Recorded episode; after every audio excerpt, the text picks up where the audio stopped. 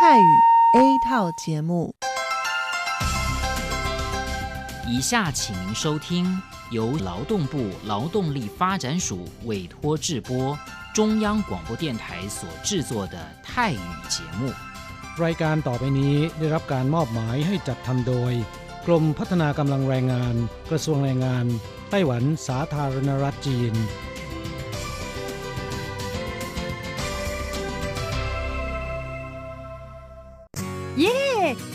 านแล้ว พวกเราไปคาราโอเกะกันเถอะ ฉันมีธุระ เธอไปกันเถอะ เอ๊ะนานที่ปีหน จะนัดไปร้องเพลงกัน หรือว่าเธอมีนัดกับชายหนุ่มจ้า ช่ก็ดีนะสิ ฉันจะไปทำงานหาเงินต่างหาก จริงเหรอ เลิกงานแล้วยังไปหาเงินได้อีก ทำไมดีจัง ไปทำที่ไหนอะจริงสิ แถวนี้มีโรงงานหนึ่งช่วงนี้ต้องการคนงานชั่วคราว ช่วงวันหยุดฉันก็ไปทำงานพิเศษที่นั่นจะได้หาเงินเพิ่มขึ้นอีกหน่อย อยากจะซื้อคอมพิวเตอร์ให้ลูกชายที่เมืองไทยลำไพไม่ได้นะ กฎหมายไต้หวันกำหนดไว้ว่า พวกเราจะต้องทำงานให้เท่าแก่ที่ยื่นขออนุญาตนำเราเข้ามาทำงานในไต้หวันเท่านั้น การไปทำงานที่อื่น ถือว่าผิดกฎหมาย หากถูกจับได้จะถูกยกเลิกไปอนุญาตทำงาน ไม่เพียงถูกส่งกลับประเทศ ต่อไปก็เข้ามาทำงานในไต้หวันไม่ได้อีกแล้วฮะรุนแรงขนาดนั้นเลยเหรอ จะถูกส่งกลับประเทศไม่สามารถมาทำงานไต้หวันได้อีก งั้นฉันก็ไม่มีทางหาเงินส่งลูกเรียนมหาวิทยาลัยนะสิงั้นก็แย่กว่าเดิมมาสิใช่แล้ว ในเมื่อเราเข้ามาทำงานในไต้หวันแล้ว ก็ควรต้องปฏิบัติตามกฎหมายไต้หวัน จึงจะมีโอกาสหาเงินส่งกลับไปช่วยเหลือครอบครัว ฉันว่าเธอไปร้องเพลงกับฉันดีกว่านะ อืม ถูกอย่างที่เธอว่านั่นแหละ ฉันว่าฉันทำงานตามที่ระบุในสัญญาจ้างงานดีกว่า ไม่งั้นแทนที่จะหาเงินได้เยอะกว่าเดิม กลับถูกส่งตัวกลับประเทศซะนี่ ใช่แล้วทำงานอยากถูกต้องตามกฎหมายดีกว่า ตอนนี้ไปร้องเพลงกับพวกเราได้หรือยังล่ะ ผู้ช่วยที่ดีของไต้หวันจูงมือกันก้าวไปข้างหน้า กรมพัฒนากำลังแรงงาน ร่วมฝ่าฟันไปพร้อมกับคุณ สนับสนุนโดยกรมพัฒนากำลังแรงงานกระทรวงแรงงานไต้หวัน วันดี สัปดาห์ที่แล้วเธอไปไหนมาเหรอทำไมไม่เจอเลย ใช่ ฉันกลับเมืองไทยมาเพิ่งกลับมาเมื่อวานก่อนที่เอง แม่ดีจังเลย แต่ทำไมรีบกลับมาเร็วจังล่ะ ก็ต้องขอบคุณเท่าแก่ฉันละเท่าแก่ไปทำเรื่องให้ฉันเข้ามาทำงานไต้หวันอีกครั้ง โดยผ่านศูนย์บริการจ้างตรงของรัฐบาลไต้หวัน ฮะ การจ้างตรงคืออะไรเหรอทำยากไหม ไม่ยากเลย เท่าแก่บอกว่าสะดวกมาก แล้วก็ไม่ต้องผ่านบริษัทจัดหางาน ไม่เพียงประหยัดค่าในหน้าที่เมืองไทยนะทำให้ฉันเก็บเงินได้เพิ่มขึ้น ช่วยให้ครอบครัวฉันมีชีวิตที่ดีขึ้นด้วย นอกจากนี้ฉันอยู่กับเท่าแก่มานาน คุ้นเคยกันดี การเดินเรื่องเข้ามาทำงานในไต้หวัน โดยวิธีการจ้างตรงเนี่ยยังทำให้ฉันได้ทำงานในสถานที่ที่คุ้นเคย ไม่ต้องเสียเวลาปรับตัวให้เข้ากับที่ทำงานใหม่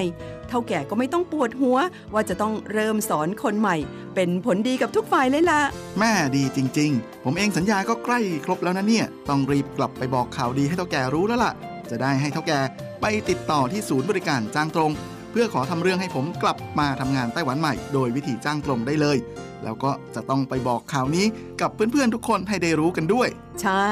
เรื่องดีๆ แบบนี้ต้องบอกต่อ จะได้ไปใช้บริการกันเยอะๆ ผู้ช่วยที่ดีของไต้หวันจูงมือกันก้าวไปข้างหน้า กรมพัฒนากำลังแรงงาน ร่วมฝ่าฟันไปพร้อมกับคุณ สนับสนุนโดยกรมพัฒนากำลังแรงงาน กระทรวงแรงงานไต้หวัน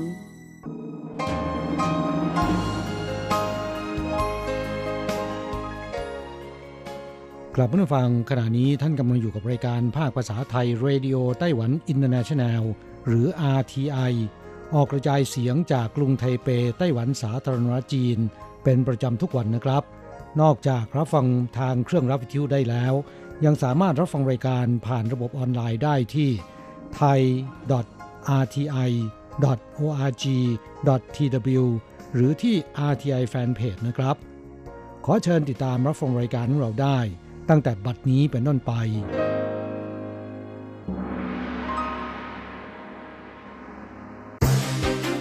ลำดับแรก ขอเชิญติดตามรับฟัง ข่าวประจำวัน สวัสดีครับคุณผู้ฟังที่รักและเคารพทุกท่านครับ วันนี้ตรงกับวันพุทธที่ 5 สิงหาคมปีพุทธศักราช 2563 นะครับสำหรับการประจำวันจาก RTI ในวันนี้ก็มีผมกฤษณัยสายประพาสเป็นผู้รายงานครับเรามาเริ่มต้นกันที่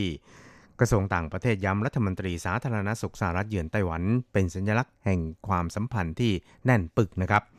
นายอเล็กซ์อาซารัฐมนตรีสาธารณสุขสหรัฐนั้นมีกำหนดการเยือนไต้หวันในเร็วนี้ ซึ่งกระทรวงการต่างประเทศไต้หวันสาธารณจีนย้ำว่าท่านรัฐมนตรีสาธารณสุขสหรัฐนั้น สนับสนุนไต้หวันมาโดยตลอด โดยเฉพาะอย่างยิ่ง เมื่อท่านเข้ารับตำแหน่งแล้ว ก็ได้สนับสนุนไต้หวันในองค์การอนามัยโลกหลายครั้ง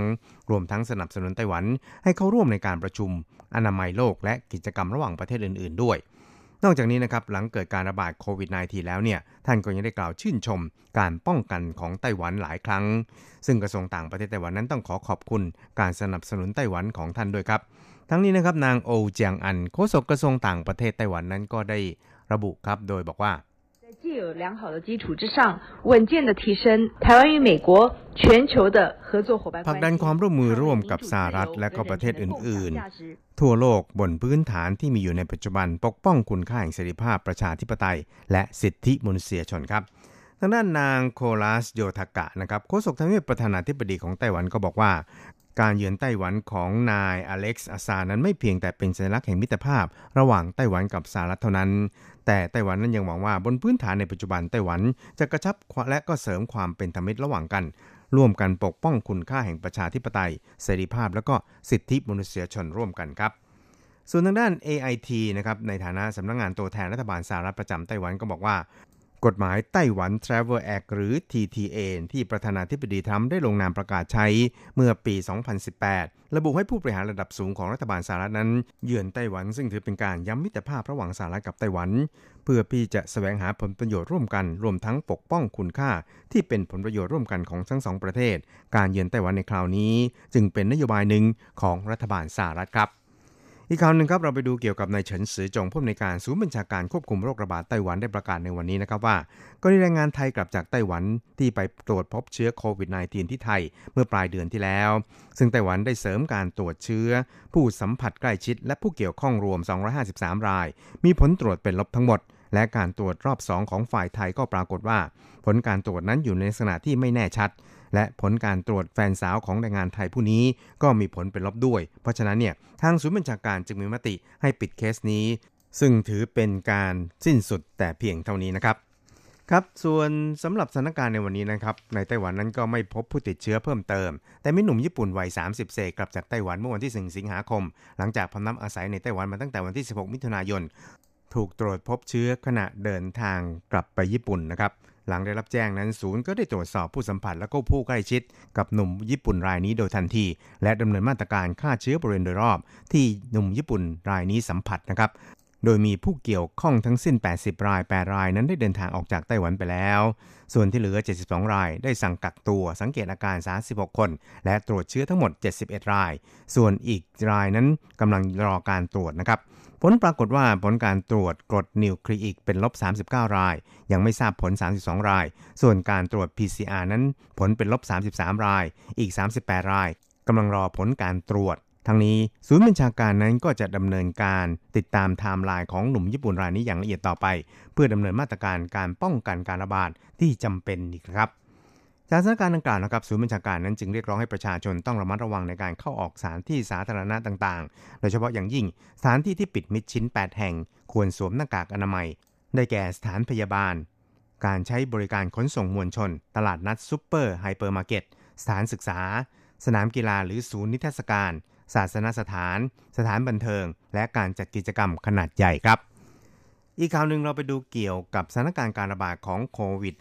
-19 ทั่วโลกนะครับยังคงคุกรุ่นครับ กระทั่งมีผู้เชี่ยวชาญหลายรายนั้นออกมาเตือนว่า ตอนนี้เนี่ยโควิด -19 อาจจะฟื้นคืนชีพอีก ในช่วงฤดูใบไม้ร่วงและฤดูหนาว หรือจนกว่าจะมีวัคซีนใช้จริง ๆ ครับทำให้สายการบินระหว่างประเทศในไต้หวัน หลายสายการบินทั้ง China Airlines EVA Starlux แล้วก็ Tiger Air นะครับ ซึ่งซบเซาขาดรายได้จำนวนมหาศาล ต้องพยายามหาทางดิ้นรนเพื่อความอยู่รอด ในที่สุดก็ปิ๊งไอเดียนั่งเครื่องบินบินรอบเกาะใช้เวลาประมาณ 3-4 ชั่วโมง และเพื่อให้สมจริงสมจังนะครับ ก็ยังอนุญาตให้ผู้โดยสารเนี่ยซื้อสินค้าปลอดภาษีที่สนามบินได้อีกด้วยทำให้ผู้คนเนี่ยก็แห่จองคิว ตั๋วขายหมดภายใน 10 นาทีครับ นอกจากนี้นะครับสายการบินน้องใหม่อย่าง Starlux ที่เจ้าของเป็นนักบินหนุ่มทายาทหมื่นล้านจาก EVA ที่ออกมาเปิดสายการบินเองนะครับก็ลุยรับหน้าที่กับตันบนเครื่องด้วยตนเองครับ ปรากฏว่ามิตรรักนักเพลงทั้งหลาย แห่จองล้นหลาม ตัวหมดภายใน 30 วินาที ก็เพื่อขอเป็นผู้โดยสารของกัปตันที่เป็นเจ้าของสายการบินด้วยครับ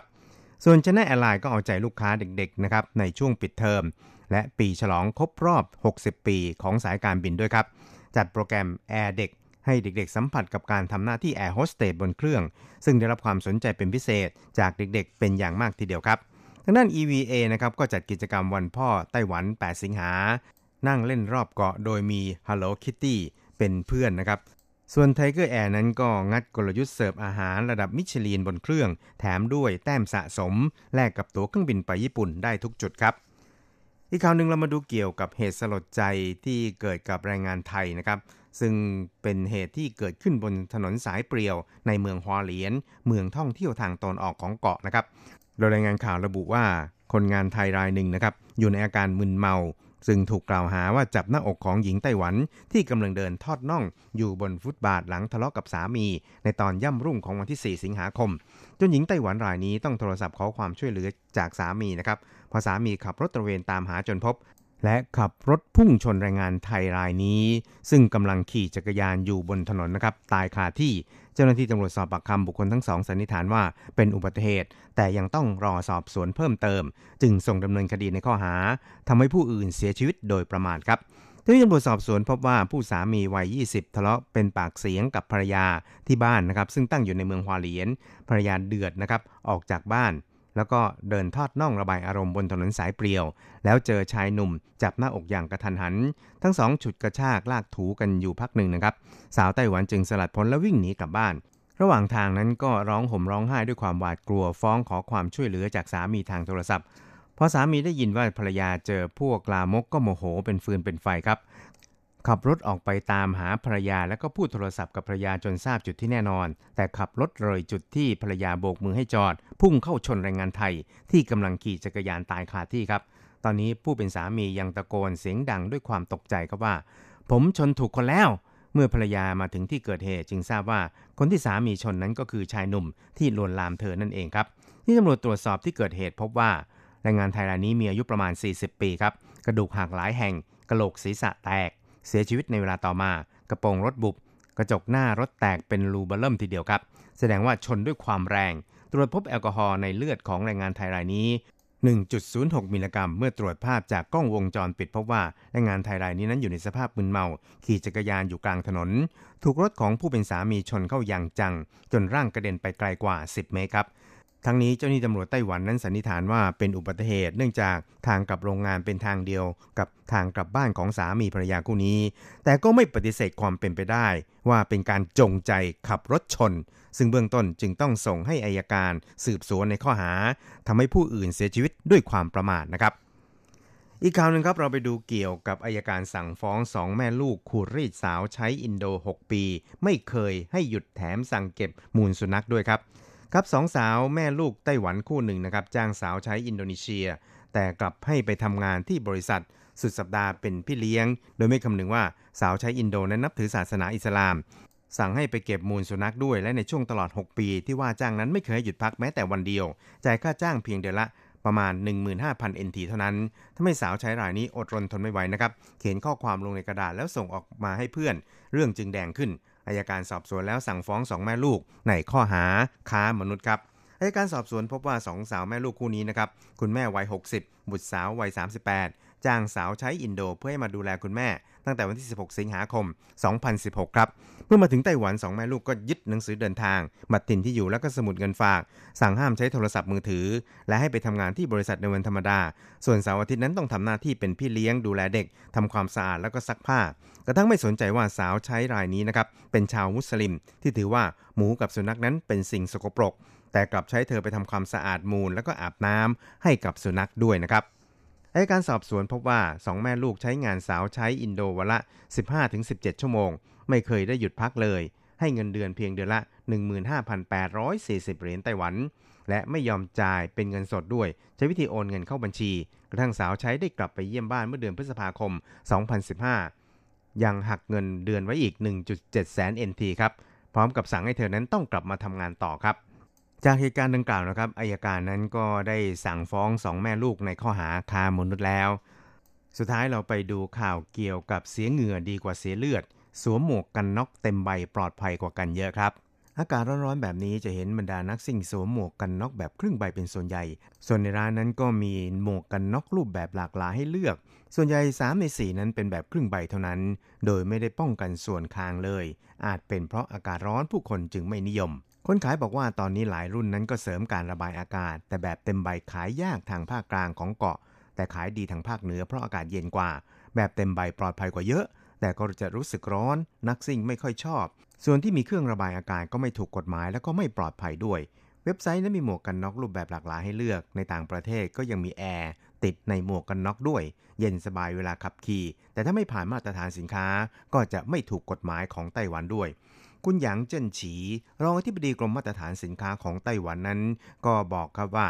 ขอให้แจ้งมาว่าไม่มีเครื่องหมายรับรองมาตรฐานสินค้า เราก็จะขอให้คนขายนั้นต้องแสดงออกมา ถ้าไม่งั้นก็ต้องเลิกขายทันที เราควรยึดคติ เสียเหงื่อดีกว่าเสียเลือด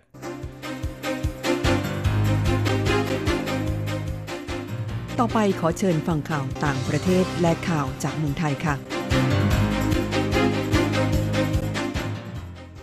สวัสดีค่ะ คุณผู้ฟังที่เคารพ ช่วงของข่าวต่างประเทศและข่าวในเมืองไทยรายงานโดยดิฉันกัญจยากริชยาคมค่ะ ข่าวต่างประเทศสำหรับวันนี้นั้นเริ่มจากข่าว คลังเก็บวัตถุผลิตระเบิด บึ้มสนั่นเมืองหลวงเลบานอน ตายเกินร้อยบาดเจ็บกว่า 4,000 คน เกิดเหตุระเบิดสองครั้งซ้อน ภายในคลังสินค้าท่าเรือนักกรุงเบลารุสเมืองหลวงของเลบานอน มียอดผู้เสียชีวิตเกินกว่า 100 คนแล้ว และบาดเจ็บมากกว่า 4,000 คน ความรุนแรงของระเบิดส่งคลื่นช็อกสนั่นรุนแรงไปทั้งเมือง กระจกหน้าต่างอาคารบ้านเรือนที่ห่างออกไปหลายไมล์แตกกระจาย รถยนต์จำนวนมากและอาคารหลายหลังเสียหายอย่างหนัก เสียงระเบิดได้ยินไปไกลถึงประเทศไซปรัส ซึ่งเป็นเกาะในทะเลเมดิเตอร์เรเนียน อยู่ห่างออกไปถึง 240 กิโลเมตร กลุ่มควันไฟสีดำพวยพุ่งเป็นดอกเห็ดหลังจากเกิดเหตุระเบิด และมีประชาชนผู้เคราะห์ร้ายส่วนหนึ่งติดอยู่ภายใต้ซากอาคาร เจ้าหน้าที่กู้ภัยเร่งค้นหาผู้สูญหายและช่วยเหลือผู้ประสบภัย ขณะที่แพทย์ตามโรงพยาบาลต่างๆ ต้องทำงานอย่างหนัก ในการรักษาผู้ที่ได้รับบาดเจ็บจำนวนมากจนรับมือไม่ไหวด้านผู้บัญชาการกองกำลังรักษาความมั่นคงภายในของเลบานอนแถลงว่า จากการสอบสวนเบื้องต้นเชื่อว่าเหตุระเบิดเกิดขึ้นในโกดังบริเวณใกล้ท่าเรือ ซึ่งเป็นคลังเก็บแอมโมเนียมไนเตรต เป็นวัตถุดิบผลิตระเบิดปริมาณถึง 2,750 ตัน และเก็บไว้นานกว่า 6 ปีแล้ว แต่เจ้าหน้าที่จะเร่งสืบสวนหาสาเหตุระเบิดที่แท้จริงต่อไป ข่าวต่อไป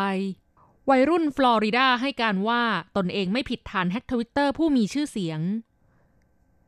นายเกรแฮมคลาร์กวัย 17 ปี ชายชาวฟลอริดา ได้ให้การต่อผู้พิพากษาศาลในแทมปาว่า ตนเองไม่ผิดตามที่ถูกกล่าวหาว่า บงการการแฮ็กบัญชีทวิตเตอร์ของผู้มีชื่อเสียงเช่นอดีตรองประธานาธิบดีโจไบเดนผู้สมัครชิงตำแหน่งประธานาธิบดีสหรัฐจากพรรคเดโมแครต นายอีลอนมัสก์ผู้บริหารสูงสุดของเทสลาเป็นต้น โดยเขาไม่ได้กระทำความผิดในข้อหาช่อโกงผู้คน 30 คนตามที่พนักงานอัยการได้กล่าวหา ด้านเจ้าหน้าที่ของรัฐระบุว่า นายเกรแฮมคลาร์กทำเงินได้อย่างน้อย 1 0 0 0 0ดอลลาร์สหรัฐ หรือประมาณ3ล้าน1แสนบาท จากการแฮ็กไปใช้บัญชีทวิตเตอร์ของผู้มีชื่อเสียง แล้วโพสต์ข้อความขอระดมทุนจากผู้ติดตามทวิตเตอร์เหล่านั้นขณะที่กระทรวงยุติธรรมสหรัฐเปิดเผยว่า ยังมีชายชาวอังกฤษวัย 19 ปี และชายชาวอเมริกันจากเมืองออร์แลนโดรัฐฟลอริดาวัย 22 ปี ถูกตั้งข้อหาให้ความช่วยเหลือแก่คลาร์กด้วย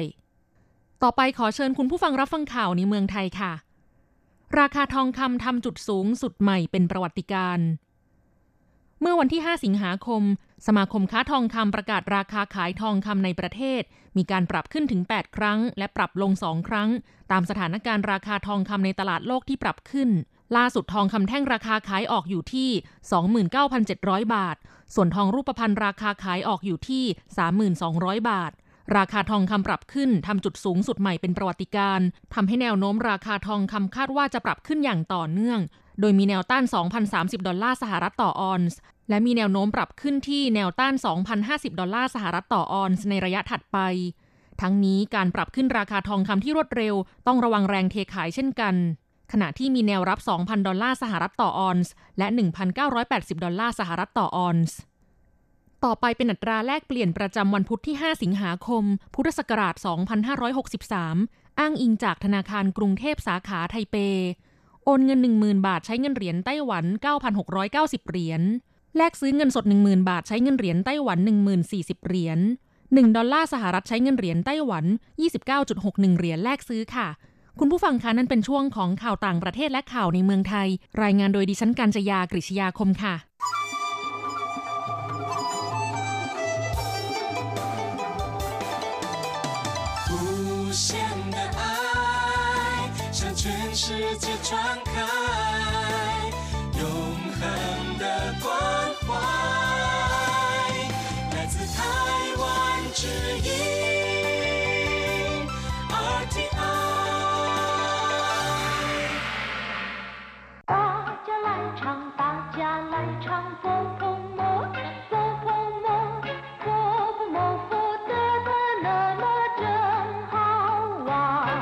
สวัสดีครับเพื่อนผู้ฟังพบกันในวันนี้เราจะมาเรียนบทเรียนที่ 8 ของแบบเรียนชั้นกลาง บทที่8จะมาเจ้าไปอย่างไร ในบทนี้นะครับ เราจะมาเรียนคำสนทนาที่ใช้ในการถามทาง中级华语绘画上册第八课怎么走一对话我要到南部去该怎么走坐巴士走高速公路比较快 下了高速公路就到了吗？对，就到南部车站了。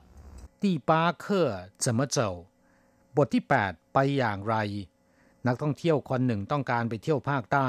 แต่ไม่รู้จะไปอย่างไร จึงถามคนข้างทางที่เดินผ่านไปมาว่า我要到南部去该怎么走ผมจะไปทางใต้ ควรจะไปอย่างไรหนานปู้ก็คือภาคใต้ ตอนใต้ 我要到南部去ผมจะไปทางใต้该怎么走จะต้องไปอย่างไร คนข้างทางเมื่อถูกถามนะครับ ก็ตอบว่า坐巴士去走高速公路比较快นั่งรถบัสไปทางด่วนจะเร็วกว่า坐巴士ก็คือนั่งรถบัส หรือรถโดยสารประจำทาง走高速公路ไปทางด่วน比较快จะเร็วกว่า ถ้าเป็นปีเจ้ามั่น แปลว่า ช้ากว่าคำว่า ปีเจ้า แปลว่า กว่า แปลว่า เปรียบเทียบนะครับ อย่างเช่นว่า ปีเจ้าเกาสูงกว่า ปีเจ้าอาย เตี้ยกว่า ปีเจ้าเศร้าผอมกว่า ปีเจ้าพังอ้วนกว่า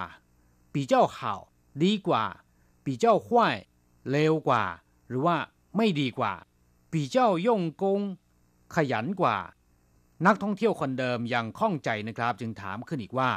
下了高速公路就到了吗ลงจากทางด่วนก็ถึงแล้วหรือ ลงจากทางด่วนก็ถึงแล้วใช่ไหม下了ก็คือลงจาก高速公路คือทางด่วน就到了吗ก็ถึงแล้วหรือ หรือแปลว่า ก็ถึงแล้วใช่ไหม对就到南部车站了ใช่แล้วก็จะถึงสถานีขนส่งภาคใต้แล้วล่ะ เชอจั่นแปลว่าสถานีขนส่ง หรือสถานีรถประจำทาง หนานปู้เรียนไปแล้วนะครับก็คือภาคใต้จิ้วเต้าหนานปู้เชอจั่นล่ะ ก็จะถึงสถานีขนส่งภาคใต้แล้วครับผู้ฟังทราบความหมายของคำสนทนาในบทนี้แล้ว ต่อไปขอให้พลิกไปที่หน้า 36 นะครับ เราจะไปเรียนรู้คำศัพท์ใหม่ๆในบทเรียนนี้กันป้าชื่อแปลว่ารถบัส หรือรถโดยสารประจำทางคำนี้เป็นภาษาอังกฤษนะครับมาจากคำว่าบัสคนจีนเรียกทับศัพท์ลงไปว่าบัสแต่ว่าในภาษาจีนการจะออกเสียงให้เหมือนกับในภาษาอังกฤษนั้นก็เป็นไปได้ยากนะครับ จึงเรียนเสียงเป็นป้าชื่อส่วนคำว่ารถโดยสารประจำทางนะครับ ในภาษาจีนก็มีชื่อเรียกอีกชื่อหนึ่งว่ากงกงชี่เชอหรือเรียกย่อว่ากงเชอก็ได้นะครับคำว่ากงกงก็แปลว่า สาธารณะ หรือของส่วนรวม ชี่เชอก็คือรถยนต์กงกงชี่เชอจึงหมายถึงรถประจำทาง อย่างไรก็ตามนะครับ เมื่อพูดถึงรถโดยสารประจำทาง เราสามารถพูดว่าป้าชื่อหรือกงกงชี่เชอหรือพูดย่อๆว่ากงเชอก็ได้ตามแต่ถนัดนะครับศัพท์คำต่อไป หนานปู้ แปลว่าภาคใต้ ทางใต้ เฉพาะคำว่าหนานก็แปลตรงตัวว่าใต้ หรือว่าทิศใต้อยู่แล้วนะครับ ตรงข้ามกับคำว่า เป่ยที่แปลว่าเหนือ ยกตัวอย่างเช่น หนานหยาง หมายถึงประเทศหรือหมู่เกาะต่างๆ ที่อยู่ทางตอนใต้ของจีนแผ่นใหญ่ เช่น ประเทศไทย หมู่เกาะมาเลเซียและอินโดนีเซียเป็นต้น ซึ่งอยู่ทางทะเลตอนใต้ของจีนแผ่นใหญ่ ชาวจีนจึงเรียกประเทศเหล่านี้รวมๆกันว่า หนานหยาง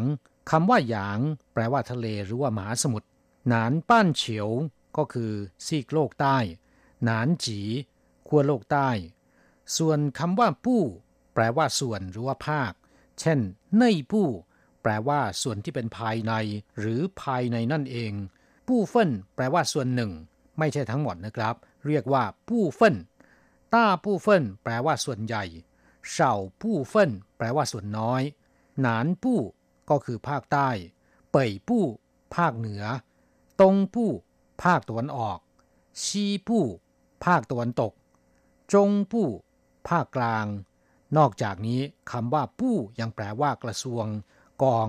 แผนกหรือว่าฝ่ายนะครับ อย่างเช่นว่า เหลากงปู้กระทรวงแรงงานว่ายเจ้าปู้กระทรวงการต่างประเทศเน่ยเจิ้งปู้กระทรวงมหาดไทย กัวฝังปู้กระทรวงกลาโหมเว่ยเซิงปู้กระทรวงสาธารณสุข เปียนจีปู้กองบรรณาธิการ เหรินชื่อปู้ฝ่ายบุคคล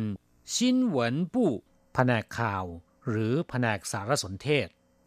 เกาสู้กงลู่แปลว่าทางด่วน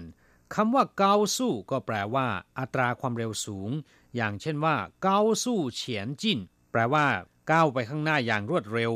เกาสู้เถลู่รถไฟความเร็วสูง อีกคำหนึ่งที่มีความหมายเช่นเดียวกับเกาสู้ก็คือควายสู้นะครับ ซึ่งก็แปลว่า อัตราความเร็วสูงเช่นกัน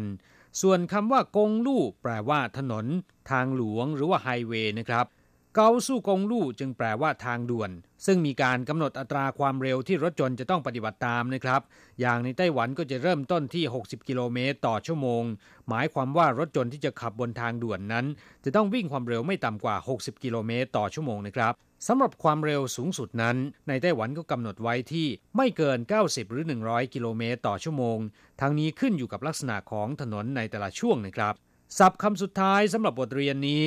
เต้าชี่แปลว่าไป เช่น เต้าจงปู้ชี่ไปภาคกลาง เต้าไถเป่ยชี่ไปไทเป เต้าหัวเชอจ้านชี่ไปสถานีรถไฟคำว่าเต้าเพียงคำเดียวก็มีความหมายถึงหรือบรรลุถึงนะครับ เต้าฉีก็คือถึงกำหนดหรือครบกำหนด เต้าตาไปถึงอย่างเช่นว่าไฟจีเชื่อเตียนจุงเต้าตา เครื่องบินจะถึงสนามบินตอนเที่ยงตรง เต้าละถึงแล้วเวลาที่เราจะไปเที่ยวที่ไหนสักแห่งหนึ่งนะครับ เมื่อถึงจุดหมายปลายทางเราก็จะบอกว่า เต้าละเต้าชู่ แปลว่าทุกคนทุกแห่งทั่วไป ส่วนคำว่าชี่นะครับ แปลว่าไป จากไปอย่างเช่นว่าชี่เหลียวจะไปหรือจะอยู่ ชี่ชื่อจากโลกนี้ไป ซึ่งหมายถึงเสียชีวิตนะครับชี่จือพ้นจากตำแหน่งหรือว่าถูกปลดออกจากงานชี่เหนียนเมื่อปีที่แล้ว แต่เมื่อนำเอาเต้าและชี่มาใส่ไว้หน้าและท้ายประโยคนะครับ ก็จะมีความหมายว่าไปเฉยๆนะครับครับผู้ฟังหลังจากเรียนรู้คำศัพท์ในบทเรียนนี้ผ่านไปแล้ว ต่อไปขอให้พลิกไปที่หน้า 37 ไปที่หน้าแบบฝึกหัดนะครับ เราจะไปฝึกพูดกับคุณครู三练习 今天我要去买菜。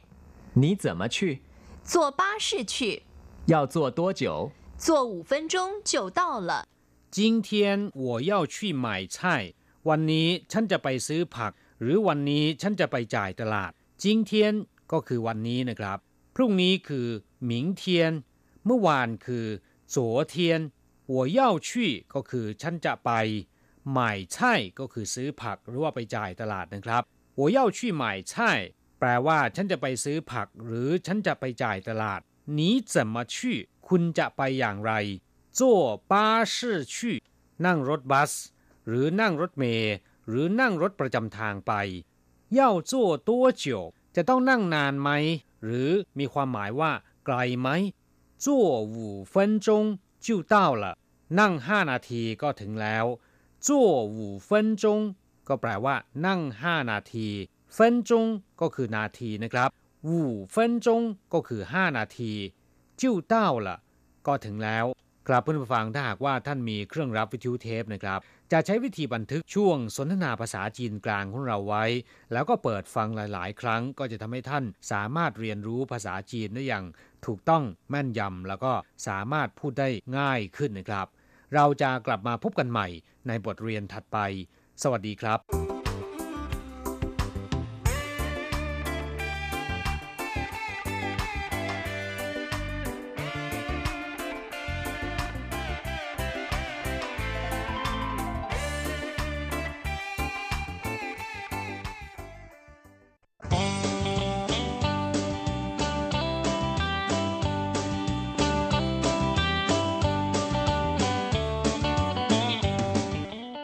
ผู้ฟังขณะนี้ท่านกำลังอยู่กับรายการภาคภาษาไทย RTI เอเชียสัมพันธ์ลำดับต่อไปขอเชิญท่านมาร่วมให้กำลังใจแด่เพื่อนแรงงานไทยที่ประสบปัญหาและความเดือดร้อน ในช่วงไขปัญหาแรงงาน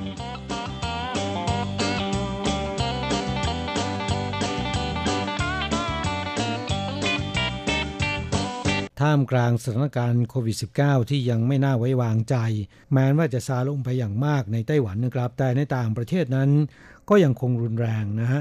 ก็มีอีกโรคหนึ่งที่มาฝากเตือนเพื่อนแรงงานไทยนะครับ นั่นก็คือโรคอหิวาแอฟริกาในสุกรนะฮะความจริงแล้วนะคะก่อนที่จะเกิดการระบาดของโควิด -19 นั้นโรคอหิวาแอฟริกาในสุกรนั้น ก็เกิดการระบาดมาก่อนนะคะแล้วก็ก่อนหน้านี้เนี่ยประมาณช่วงปลายปีที่แล้วเนี่ยข่าวนี้มีเกือบทุกวันนะคะโดยทางการไต้หวันนั้นให้ความสำคัญกับเรื่องนี้เป็นอย่างมาก เพราะอุตสาหกรรมเลี้ยงสุกรในไต้หวันก็ถือเป็นอุตสาหกรรมที่มีความสำคัญ เพราะฉะนั้น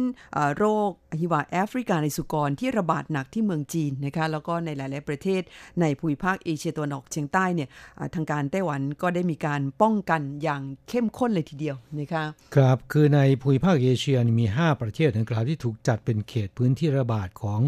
โรคอะฮิวาแอฟริกาในสุกรนะครับ ได้แก่จีนแผ่นใหญ่มองโกเลีย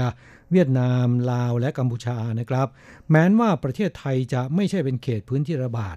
แต่ว่าไทยนั้นเป็นทางผ่านนะ แล้วก็อยู่ติดกับ ประเทศที่เป็นเขตพื้นที่ระบาด และเป็นทางผ่าน ผู้โดยสารจากที่ประเทศไทยจะถูกตรวจเข้มเช่นกันนะฮะค่ะ โดยทางการไต้หวันตรวจเข้มที่สนามบินแบบร้อยเปอร์เซ็นต์นะคะก็คือสัมภาระทุกชิ้นที่จะนำเข้าไต้หวัน โดยเฉพาะจากประเทศที่อยู่ในกลุ่มเสี่ยงเนี่ยเขาจะมีการตรวจสแกน ตั้งแต่สัมภาระที่โหลดเข้าใต้ท้องเครื่อง รวมถึงสัมภาระที่ถือขึ้นบนเครื่องบินด้วยนะคะห้ามพกพาเนื้อสัตว์ต่างๆ ติดตัวมาเป็นอันขาด ครับยิ่งในช่วงสถานการณ์โควิด -19 ที่ผู้โดยสารเดินทางเข้าออกสนามบินน้อยมาก เจ้าหน้าที่เนี่ยว่างนะตรวจเข้มเป็นพิเศษนะครับสองสัปดาห์ที่แล้วเนี่ยก็มีคนงานเวียดนาม ถูกตรวจพบว่ายัดหมูแผ่นแห้งไว้ในกระเป๋าสัมภาระ โดนปรับ 2 0 0แสนเหรียญไต้หวันนะค่ะ แต่แรงงานเวียดนามรายนี้เนื่องจากว่าเพิ่งจะเดินทางมาทำงานที่ไต้หวันไม่มีเงินที่จะจ่ายค่าปรับ ด่านตรวจคนเข้าเมืองเนี่ยไม่อนุญาตให้เข้าประเทศนะครับส่งกลับเวียดนามทันทีนะฮะจึงขอเตือนเพื่อนผู้ฟังไม่ว่าท่านจะเป็นแรงงาน หรือเป็นผู้ที่เดินทางมาทำธุรกิจในไต้หวัน ต้องระมัดระวังนะครับ หากเผลอนำเข้าผลิตภัณฑ์หมู เนื้อหมูอาหารหมูพวกนี้เป็นต้นนะครับ ก็ต้องทิ้งลงถังขยะโดยเฉพาะ ก่อนที่จะผ่านด่านนะครับ หากว่าเจ้าหน้าที่ตรวจพบแล้วค่อยนำไปทิ้ง ตอนนั้นไม่ทันจะแล้วนะค่ะ ผู้ใดฝ่าฝืนมีโทษปรับสูงสุด 1 ล้านเหรียญไต้หวัน หากเคยถูกปรับมาแล้วแต่ค้างจ่ายค่าปรับ แล้วก็ได้เดินทางเข้าสู่ไต้หวันรอบใหม่ แม้นการเดินทางเข้าสู่ไต้หวันรอบใหม่ จะไม่พกพาสิ่งต้องห้ามเหล่านี้ จะถูกห้ามเข้าประเทศนะครับก็จะส่งผลกระทบต่อสิทธิประโยชน์การทำงานของท่าน ค่ะเรื่องของการพก เนื้อสัตว์ โดยเฉพาะเนื้อสุกร เนื้อหมูเข้ามาในไต้หวันเนี่ยนะคะะเราเคยประชาสัมพันธ์กันค่อนข้างถี่ในช่วงที่เกิดการระบาดของโรคนี้ แต่ว่ามาในปีนี้รู้สึกว่าจะชะลอไปนะคะก็คือไม่ค่อยได้พูดถึงกันเท่าไหร่นัก เนื่องจากว่าเป็นช่วงการระบาดของโรคโควิด -19 มาในช่วงนี้ซึ่งไต้หวันโควิด -19 ทุเลาลงแล้วนะคะ ปรากฏว่าช่วงนี้ก็มีเรื่องของแรงงานต่างชาติพกเนื้อหมูเข้ามานะคะกลายเป็นข่าวที่ได้รับความสนใจทีเดียวถือโอกาสนำมาประชาสัมพันธ์ให้เพื่อนฟังของเราได้รับฟังกันด้วยนะคะใครที่อาจจะมีญาติพี่น้อง หรือเพื่อนฝูงจะเดินทางเข้าสู่ไต้หวันอย่าลืมย้ำกันอีกครั้งหนึ่งนะคะว่า ไม่ต้องพกอะไรติดตัวมาเลยนะคะที่ไต้หวันเนี่ยอะไรก็มีขาย แม้ว่าบางอย่างสามารถนำเข้ามาได้อย่างเช่น พวกอาหารทะเลนะคะแต่ต้องเป็นอาหารทะเลที่สุกแล้วนะคะถึงจะนำเข้ามาได้ผักผลไม้อะไรทั้งหลายแหล่นี่ห้ามเด็ดขาดนะคะครับนั่นก็เป็นโรคอหิวาแอฟริกาในสุกรนะค่ะที่ห้ามนำเอาอาหารหรือผลิตภัณฑ์เกี่ยวกับหมูเข้ามาในไต้หวันนะครับ อีกเรื่องหนึ่งที่จะนำมาย้ำเตือนกันก็คือเรื่องของมาตรการป้องกันโรคนะครับ โดยเฉพาะอย่างยิ่งคนงานไทยที่เดินทางมาใหม่นะค่ะจะต้องปฏิบัติตามมาตรการป้องกันโรคของไต้หวันที่ต้องไปกักตัว 14 วันนะ การกักตัวนั้นห้ามออกจากห้องนะฮะหากว่าฝ่าฝืนกฎระเบียบ โดนปรับและเอาจริงเอาจังด้วยนะ ค่ะ สภาพการณ์ในปัจจุบันก็คือ ไต้หวันนั้นสถานการณ์โควิด เริ่มทุเลาลงแล้วนะคะดูเหมือนว่าจะผ่านพ้นไปแล้วด้วยซ้ำแต่ว่าเขายังมีการป้องกันกันอย่างเข้มงวด ขณะที่ในต่างประเทศนั้นยังระอุเลยทีเดียวนะคะหลาย ๆ ประเทศเนี่ยยอดผู้ป่วยยังคงพุ่งขึ้นเรื่อยๆนะคะครับด้วยเหตุเช่นนี้ไต้หวันต้องป้องกันอย่างเข้มงวดตามเดิมนะครับ อย่างอินโดนีเซีย ฟิลิปปินส์เนี่ยยังรุนแรงมากเลยนะคะผู้ป่วยยืนยันเนี่ยจำนวนหลายหมื่นคน เพราะฉะนั้นไต้หวันยังคงใช้มาตรการคุมเข้มในเรื่องของการป้องกันโรค แรงงานต่างชาติที่เดินทางเข้าสู่ไต้หวัน จะต้องกักตัว 14 วัน ซึ่งสถานที่กักตัวก็แบ่งออกเป็น 2 ประเภทด้วยกัน ประเภทแรกก็คือสถานที่กักตัวรวมของรัฐบาลนะค่ะสำหรับผู้อนุบาลนะคนที่เดินทางกลับไปพักร้อน ก่อนหน้าที่จะไม่ออกวีซ่า หรือ re-entry กลับเข้าสู่ไต้หวันให้ แต่สำหรับแรงงานในภาคการผลิตนั้นในจ้างจะต้องจัดหาสถานที่กักตัวห้องละหนึ่งคน อาจจะเป็นหอพัก หรือให้ไปอยู่ในโรงแรมกักโรค โดยที่นายจ้างเป็นผู้รับผิดชอบค่าใช้จ่ายทั้งหมดนะครับ ค่ะ แต่ไม่ว่าจะถูกกักตัวที่ไหนก็ตามนะคะเขามีกฎระเบียบที่เข้มงวด และเราต้องปฏิบัติตามอย่างเคร่งครัดด้วยนะคะครับหากว่าฝ่าฝืนก็จะถูกปรับในอัตราที่ค่อนข้างจะแพงนะฮะตั้งแต่1นึ่งแสนถึง 1 ล้านเหรียญทีเดียวนะคะครับข้ามออกจากประตูห้องที่กักตัว ก็จะถูกปรับ1นึ่งแสนขึ้นไปแล้วนะฮะค่ะและถ้าหากว่าเกินกว่า 72 ชั่วโมงขึ้นไป ถูกปรับ 1 ล้านเหรียญไต้หวันนะครับเขาคิดตามเวลาเลยทีเดียวนะฮะ ค่ะ คือคุณออกไปข้างนอกอนานเท่าไหร่เนี่ยค่าปรับก็จะสูงขึ้นตามไปด้วยนะคะ เมื่อช่วงเดือนมิถุนายนที่ผ่านมามีแรงงานเวียดนามรายหนึ่งนะคะฝ่าฝืนระเบียบในการกักตัวในที่พักถูกสั่งปรับเป็นเงิน 1 0 0 0 0แสนเหรียญปรากฏว่าไม่มีเงินจ่ายนะคะทำยังไงล่ะ ก็เลยใช้วิธีการให้ทางการเนี่ย หักค่าปรับจากเงินเดือนที่เขาได้รับนะคะโดยใช้วิธีการผ่อนจ่าย แล้วก็งวดแรกที่ผ่อนจ่ายไป 5,000 เหรียญนนั้น ก็มีการนำเสนอว่าเป็นคนงานต่างชาติรายแรกที่จ่ายค่าปรับ เนื่องจากว่าฝ่าฝืนระเบียบการกักตัวในที่พัก โดยให้หักจากเงินเดือนของตัวเองนะคะครับค่าปรับ 1 0 0 0 0แสนจ่ายงวดละ 5,000 เหรียญต้องจ่าย20งวด โอ้โห เหนื่อยเลยนะคะ ครับ เกือบ2ปีนะ ค่ะ นี่เป็นบทเรียน ที่ได้จากการแหกกฎนะคะแต่ก็คงจะมีหลายคนคิดว่า ถ้าหากว่าโดนปรับ แต่ไม่มีเงินจ่ายค่าปรับแล้วทางการจะจัดการอย่างไรกับเรา ส่งกลับประเทศหรือเปล่า หากว่าฝ่าฝืนกฎระเบียบ ไม่มีเงินจ่ายค่าปรับเนี่ยจะถูกดำเนินคดีจำคุกนะ อย่างสองแรงงานอินโดนีเซียหนีกักตัวถูกจับออกจากสถานที่กักตัวเกินกว่า 72 ชั่วโมง โดนปรับ 1 ล้านเหรียญไต้หวันไม่มีปัญญาจะจ่าย ถูกควบคุมตัวส่งดำเนินคดี ถูกจำคุกในอัตราวันละ 3,000 เหรียญไต้หวันนะ คิดไปสิว่า 1 ล้านจะต้องถูกจำคุกกี่วันนะคะหลังจากที่จำคุกครบจำนวนเงินแล้วก็จะต้องถูกส่งกลับประเทศไป ถูกต้องครับเพ ราะฉะนั้นการเคารพระเบียบกฎหมายนั้น เป็นเรื่องที่มีความสำคัญและมีความจำเป็นเป็นอย่างมากนะครับ ถ้าคุณต้องการจะถ้าคุณไม่อยากจะเสียเงินนะคะก็ต้องปฏิบัติตามระเบียบของเขา อันนั้นเป็นพฤติกรรมเป็นวีรกรรมของแรงงานเวียดนามแรงงานอินโดนีเซีย เห็นว่าของไทยก็มีเหมือนกันใช่ไหมคะครับคนงานไทยรายแรกเนี่ยทำงานอยู่ที่เมืองผิงตงเดินทางมาทำงานที่ไต้หวันเมื่อวันที่ 18 มีนาคมที่ผ่านมานะครับ พอรุ่งเช้าก็เข้าไปทำงานที่โรงงานเลยโดนปรับ1 0 0 0 0แสนเหรียญนนะฮะแต่รายนี้นายจ้างก็มีหน้าที่รับผิดชอบด้วย เพราะฉะนั้นนายจ้างรับผิดชอบเสียค่าปรับแทนนะค่ะ กรณีนี้เนื่องจากว่าเป็นช่วงแรกนะคะที่เขาประกาศใช้มาตรการกักตัวดิฉันจำได้ว่าเป็นวันที่ 18 มีนาคมนะคะเพราะว่าเป็นวันที่ดิฉันเดินทางเข้าไต้หวันเหมือนกัน เดินทางมาพร้อม ๆ กัน ค่ะ ช่วงนั้นเป็นช่วงแรกๆเนี่ยคิดว่ายังมีหลายคนที่ยังไม่ค่อยเข้าใจนะคะรวมทั้งคนงานรายนี้ด้วยนายจ้างก็ยอมให้เข้าไปทำงานในโรงงาน เพราะฉะนั้นนายจ้างสมควรต้องช่วยรับผิดชอบค่าปรับนะคะ ครับในช่วงหลังๆ ก็มีคนงานไทยทยอยเดินทางเข้ามาบางคนก็ไม่ได้ทำตามกฎระเบียบนะครับ เกือบโดนส่งกลับเหมือนกันนะโอ้ค่ะตั้งแต่เดือนมิถุนายนเป็นต้นมาเนี่ยมีมีคนงานไทยทยอยเดินทางเข้ามาทำงานที่ไต้หวัน แม้นจะไม่เป็นจำนวนมากนะครับ โดยในต้นเดือนกรกฎาคมที่ผ่านมานี้ มีคนงานไทยของโรงงานเชื่อมโครงโลหะแห่งหนึ่ง ตั้งอยู่ในนครเถาหยวนในจ้าง นำเข้าคนงานเหล่านี้แล้วเนี่ยก็ให้ไปกักตัวที่โรงแรมกักโรคในกรุงไทเป แต่คนงานชุดนี้นะครับ มีบางคนไม่ได้ทำตามกฎระเบียบ เกือบโดนส่งกลับแล้วนะโอ้ค่ะโชคดีที่นายจ้าง แจ้งสำนักงงานแรงงาน ทางสำนักงงานแรงงาน โทรศัพท์ไปไกลเกลี่ย ขอให้ในายจ้าง ขอให้ทางโรงแรมเนี่ยเขาอย่าแจ้งความนะครับ และคนงานก็รับประกันว่าจะปฏิบัติตามกฎระเบียบในการกักตัวไม่ออกจากห้อง คือเรื่องของเรื่องเนี่ยเป็นเพราะว่าคนงานไทยบางคนขณะที่กักตัว มักจะไม่ยอมอยู่ในห้องแต่โดยดี แอบหนีเข้าไปในห้องเพื่อนอยู่บ่อยๆนะครับ และไม่ได้หนีไปอย่างเดียว ยังส่งเสียงหัวเราะ พูดจาเสียงดังทำให้ห้องข้างๆซึ่งเป็นคนไต้หวันที่เขากักตัวเหมือนกันไม่พอใจนะ ค่ะ ส่งเสียงดังจน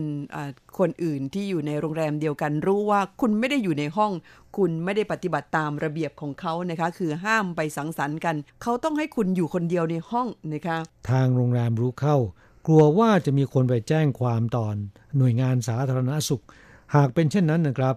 โรงแรมก็ต้องรับผิดชอบนะฮะค่ะจะโดนปรับหนักเลยทีเดียว จึงได้แจ้งให้นายจ้างทราบ ต้องทำการตักเตือน หากขืนทำอีกเนี่ย จะแจ้งความซึ่งต้องเสียค่าปรับแล้วก็ส่งกลับประเทศนะฮะค่ะทางนายจ้างเนี่ยก็ขอให้สำนักงงานแรงงานไทย โทรศัพท์ไป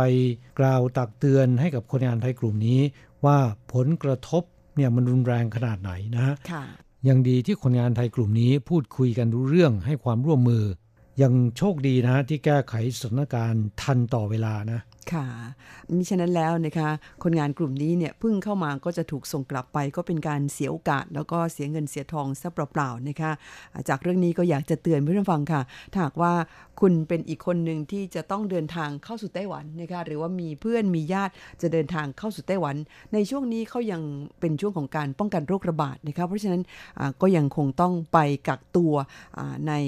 โรงแรม หรือว่าในสถานที่กักโรคของทางการอยู่เขามีกฎระเบียบอะไรก็ขอให้ปฏิบัติตาม อย่าฝ่าฝืนไม่อันขาด เพราะผลที่ตามมานั้นมันหนักหนาทีเดียวนะคะครับ และคิดว่ามาตรการกักตัว 14 วันเนี่ย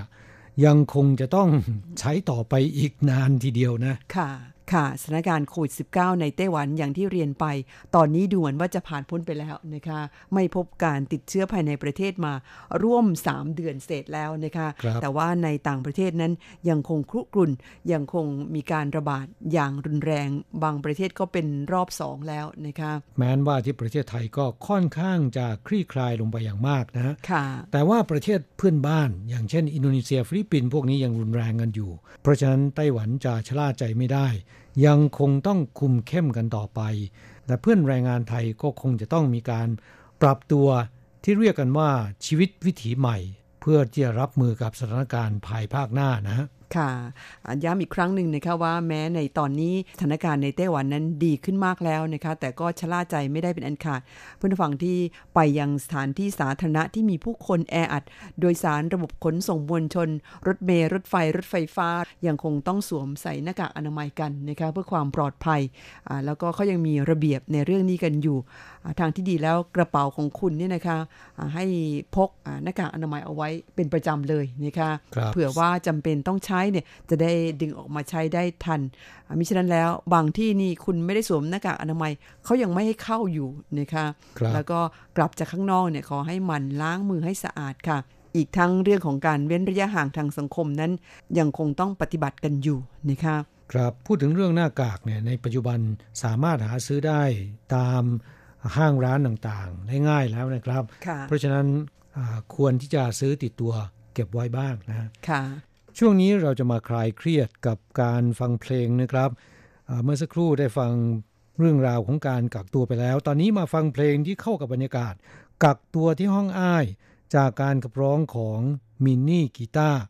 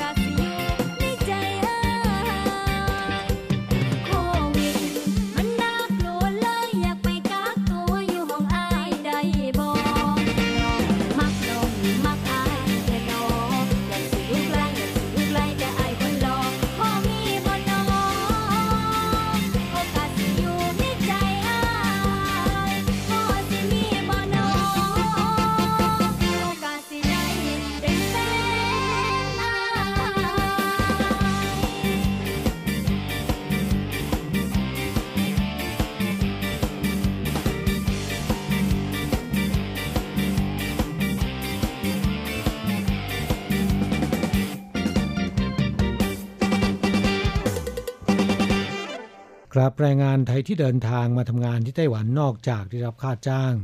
แล้วก็ได้รับสวัสดิการตามที่กฎหมายกำหนดแล้วนะครับ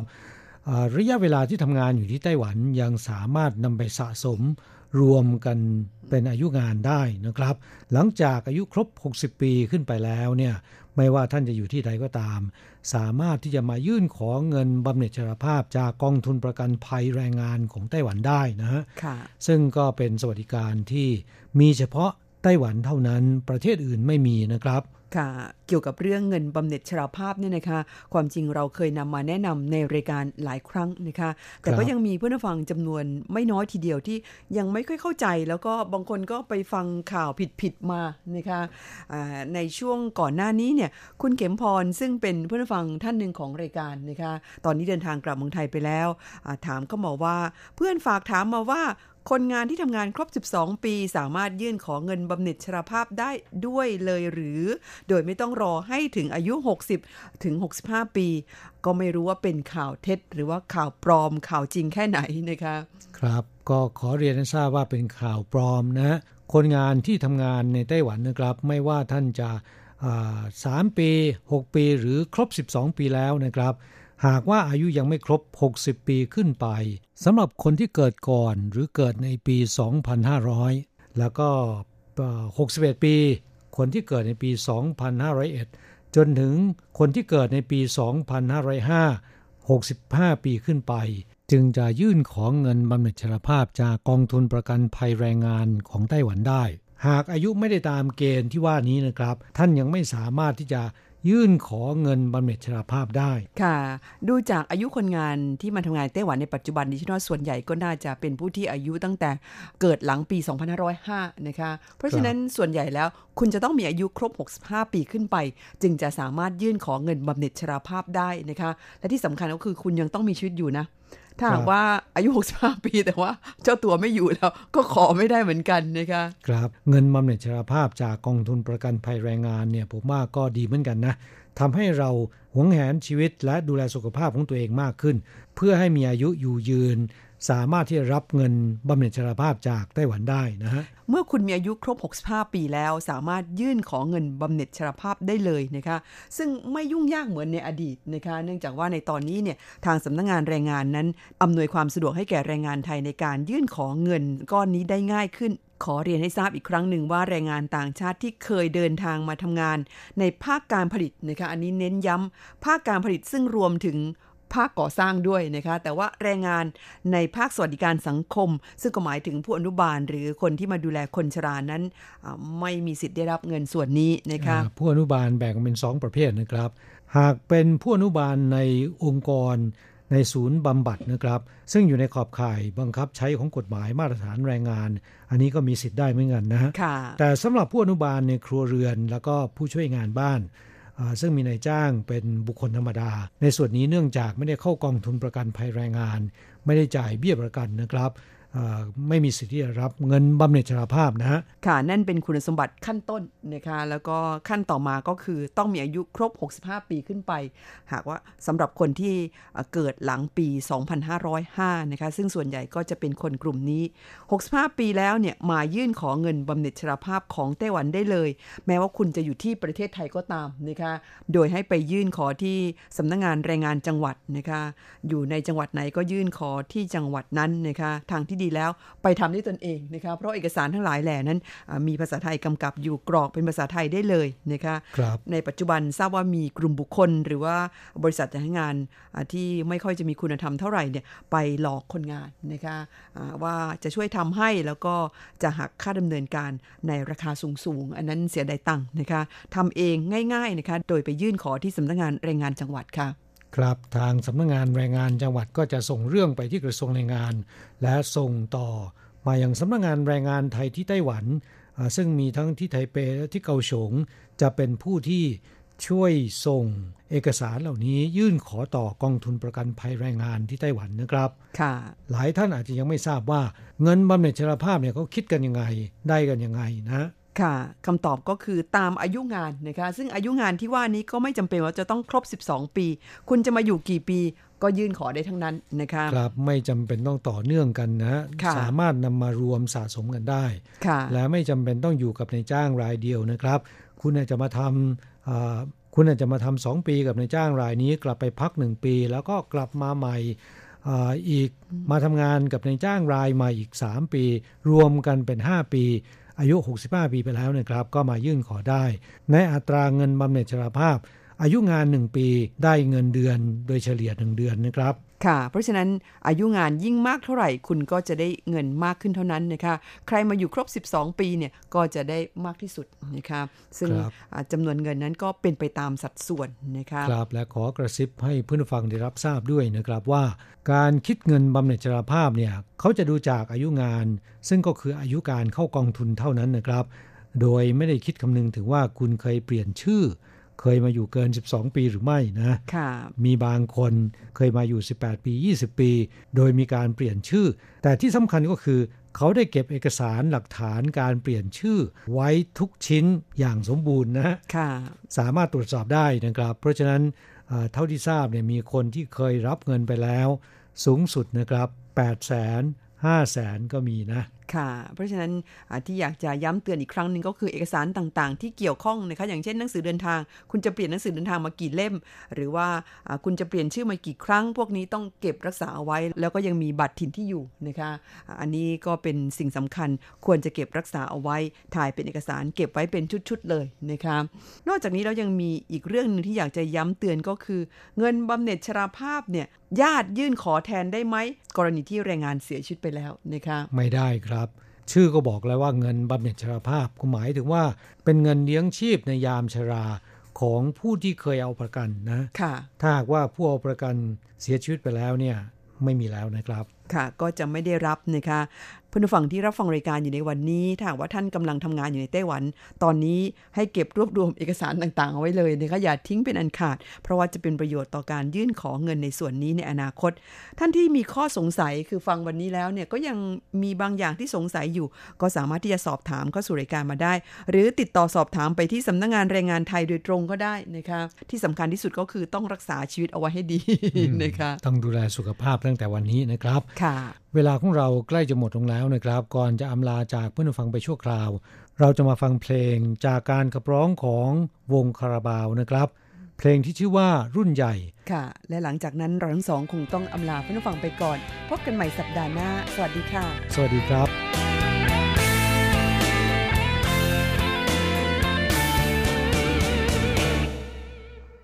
ี่สิบหนาวแล้วกี่สิบฝน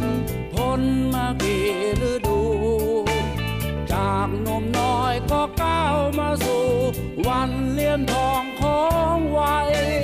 รุ่นหนุ่มรุ่นสาว เรียกเรารุ่นใหญ่ แต่ไม่มี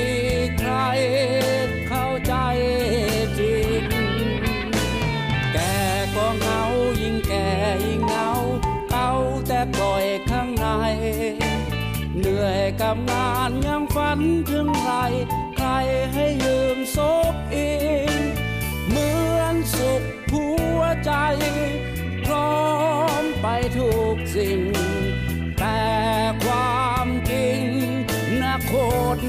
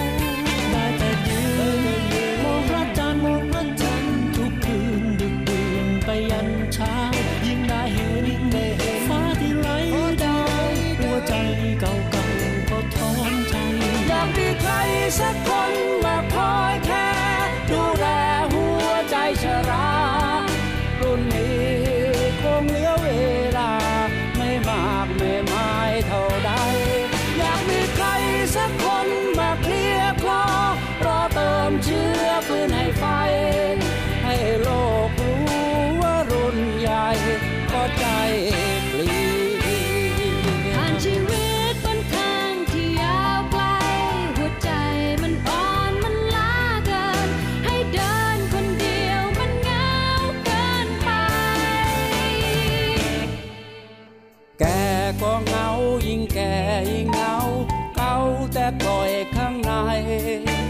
เหนื่อยกับงานยังฝันถึงใคร ใครให้ยืมซบอิน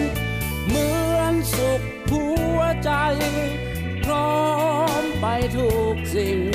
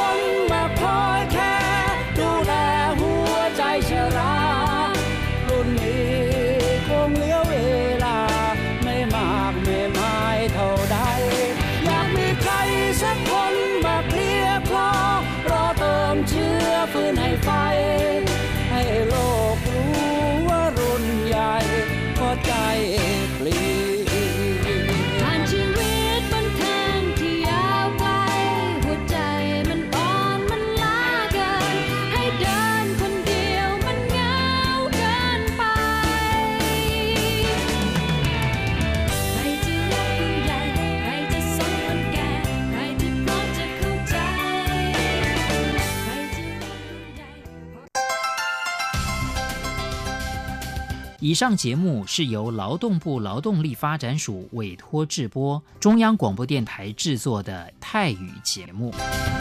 ที่ท่านรับฟังจบลงไปแล้วนั้นเป็นรายการที่ได้รับมอบหมายให้จัดทำโดย กรมพัฒนากำลังแรงงาน กระทรวงแรงงาน ไต้หวันสาธารณรัฐจีน